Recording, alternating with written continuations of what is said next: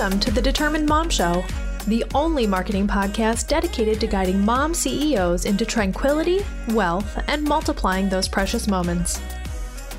Welcome to episode number 69 of the Determined Mom Show. I am so excited to talk to you today about anxiety. And I shouldn't be excited about it. However, I want to share my journey with you in order to hopefully help you to understand your own anxiety if you have it, understand your triggers, understand all of the things. So, I'm just going to share with you my journey. I am not a medical professional, so anything that I mention on this show is not something um, that I recommend you try. It's just something that I personally have tried myself in order to try to find solutions to my own anxiety. So, Right now, we are in the middle of a pandemic. And I say middle because I really think it's going to be several years before this gets over. And um, we are, as mothers, dealing with so much right now. Just keeping the kids going with school, if they're going back to school, worrying about them, their safety, all of those things. So just being a mother and doing nothing else right now, it's very stressful. Add to that your business, add to that any other things that you have going on, any projects that you have going on. Like I'm supposed to be writing a book, but I've really only done one book writing session so far because of my anxiety. So, yay, thank you, anxiety.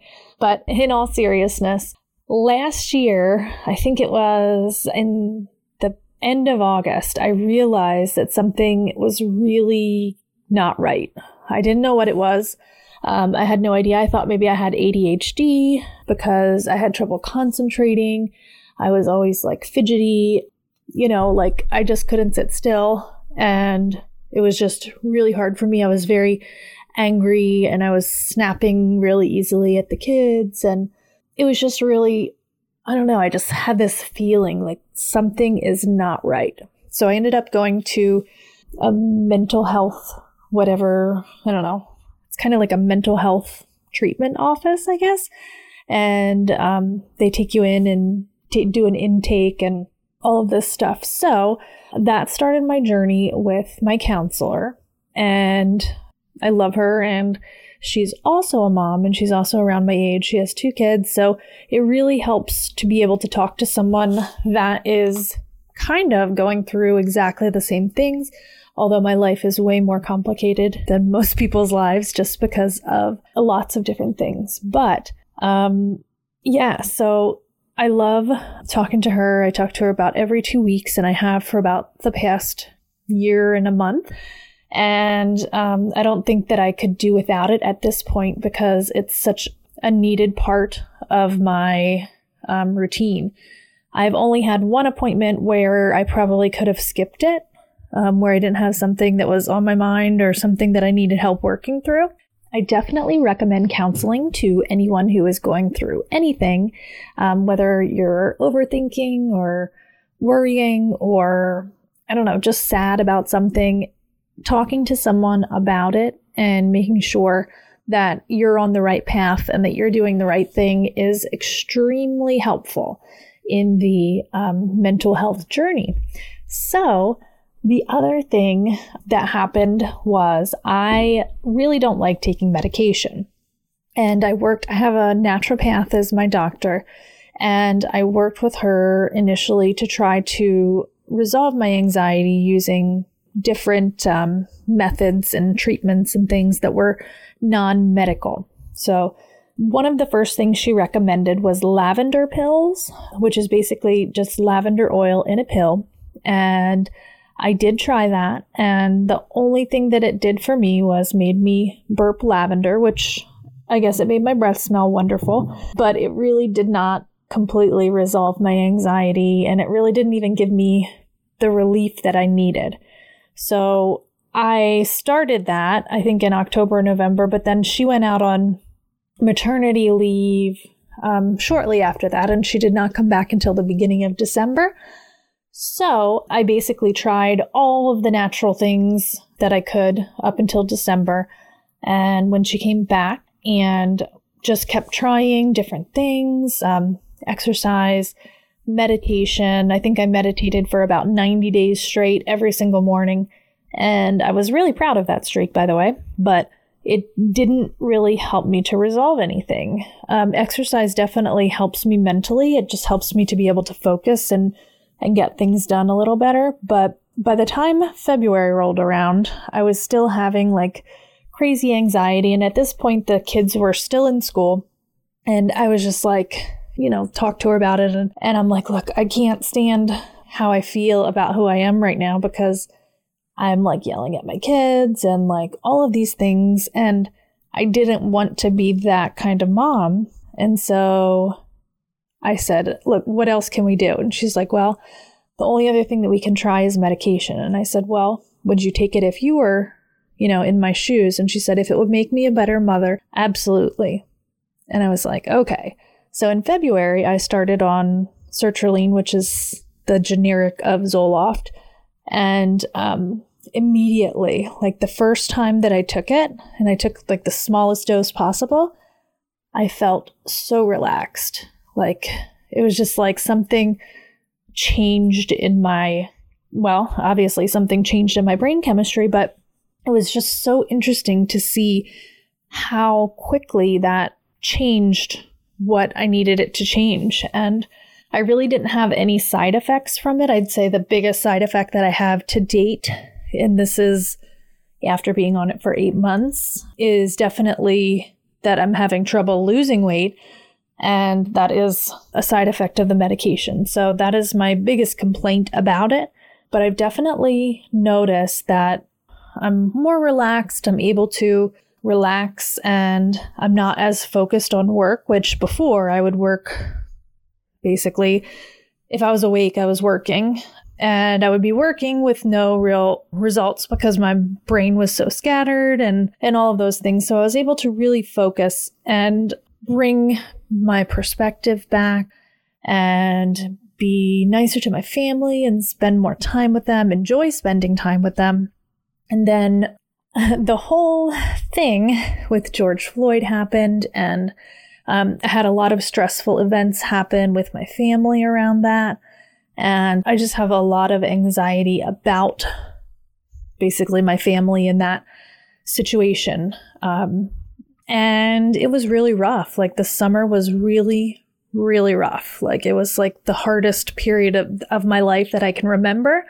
And it mainly has to do with the fact that I can't control other people, right? And while I want to control other people, I can't, and neither can you. So we have to kind of let that go. But thinking about the fact that we can't control them, at least for me, causes even more anxiety. And like, why can't they just understand? Why can't, you know, whatever. So the other factor is the kids' school. So obviously, we started school, I think, on September 2nd, I think. And it was actually easy in the beginning, but it's gotten a little bit rougher because I have gotten um, a couple more big clients and my time has become even more strained. And I've been experiencing some different panic attacks and things like that from time to time. So I went back to my doctor and we discussed different options and the only real thing that we decided that would work would be to increase my dosage of sertraline and just see how that works, at least just temporarily. The election is definitely another anxiety point for me. I try really hard to avoid um, watching the news and and all of those things. I basically only listen to the news when my husband is around and he has his cell phone on speaker because he listens to the news all the time. And yeah, I try to do a really good job avoiding that. So, what I have found that is working for me right now is definitely my medication, obviously. But I also have recently retaken up puzzling over the summer. So, jigsaw puzzles, I know that sounds super nerdy, but I used to do it all the time with my babysitter when I was a little, and I absolutely loved it, and I absolutely love it now. So, we set up a puzzle table in my office and my husband keeps buying me puzzles to feed my addiction, but it really, really relaxes me and takes my mind off of whatever I'm dealing with. So I encourage you to take time and figure out what that thing is for you. Um, it probably isn't puzzles because most people probably don't enjoy them as much as I do. But, you know, whatever that thing is that you really enjoy doing, make sure that you carve out an hour every day that you get to do that. What I do is I come up and I work on my puzzle for like maybe 15 minutes, and then I will work on it at lunch while I'm eating lunch for 30 minutes and then I'll work on it for maybe 30 minutes in the evening. So I get it throughout the day and it helps me to calm down and helps me to focus and helps me also while I'm doing it to think about, you know, what I want to do with the, the time that I have after that. So I find it very helpful and I do encourage you to find something like that.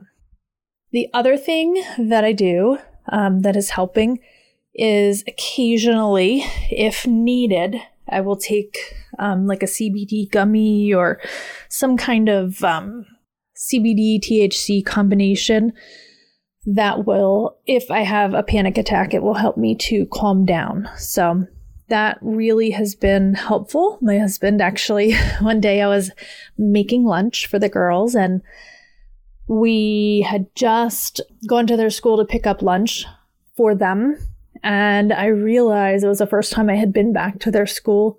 And it was just so sad and so depressing to know that like there are no kids in that school right now. And it's just teachers on computers talking to kids. And it was just a really kind of like depressing moment. So I'm assuming that's what triggered it, but I'm not sure.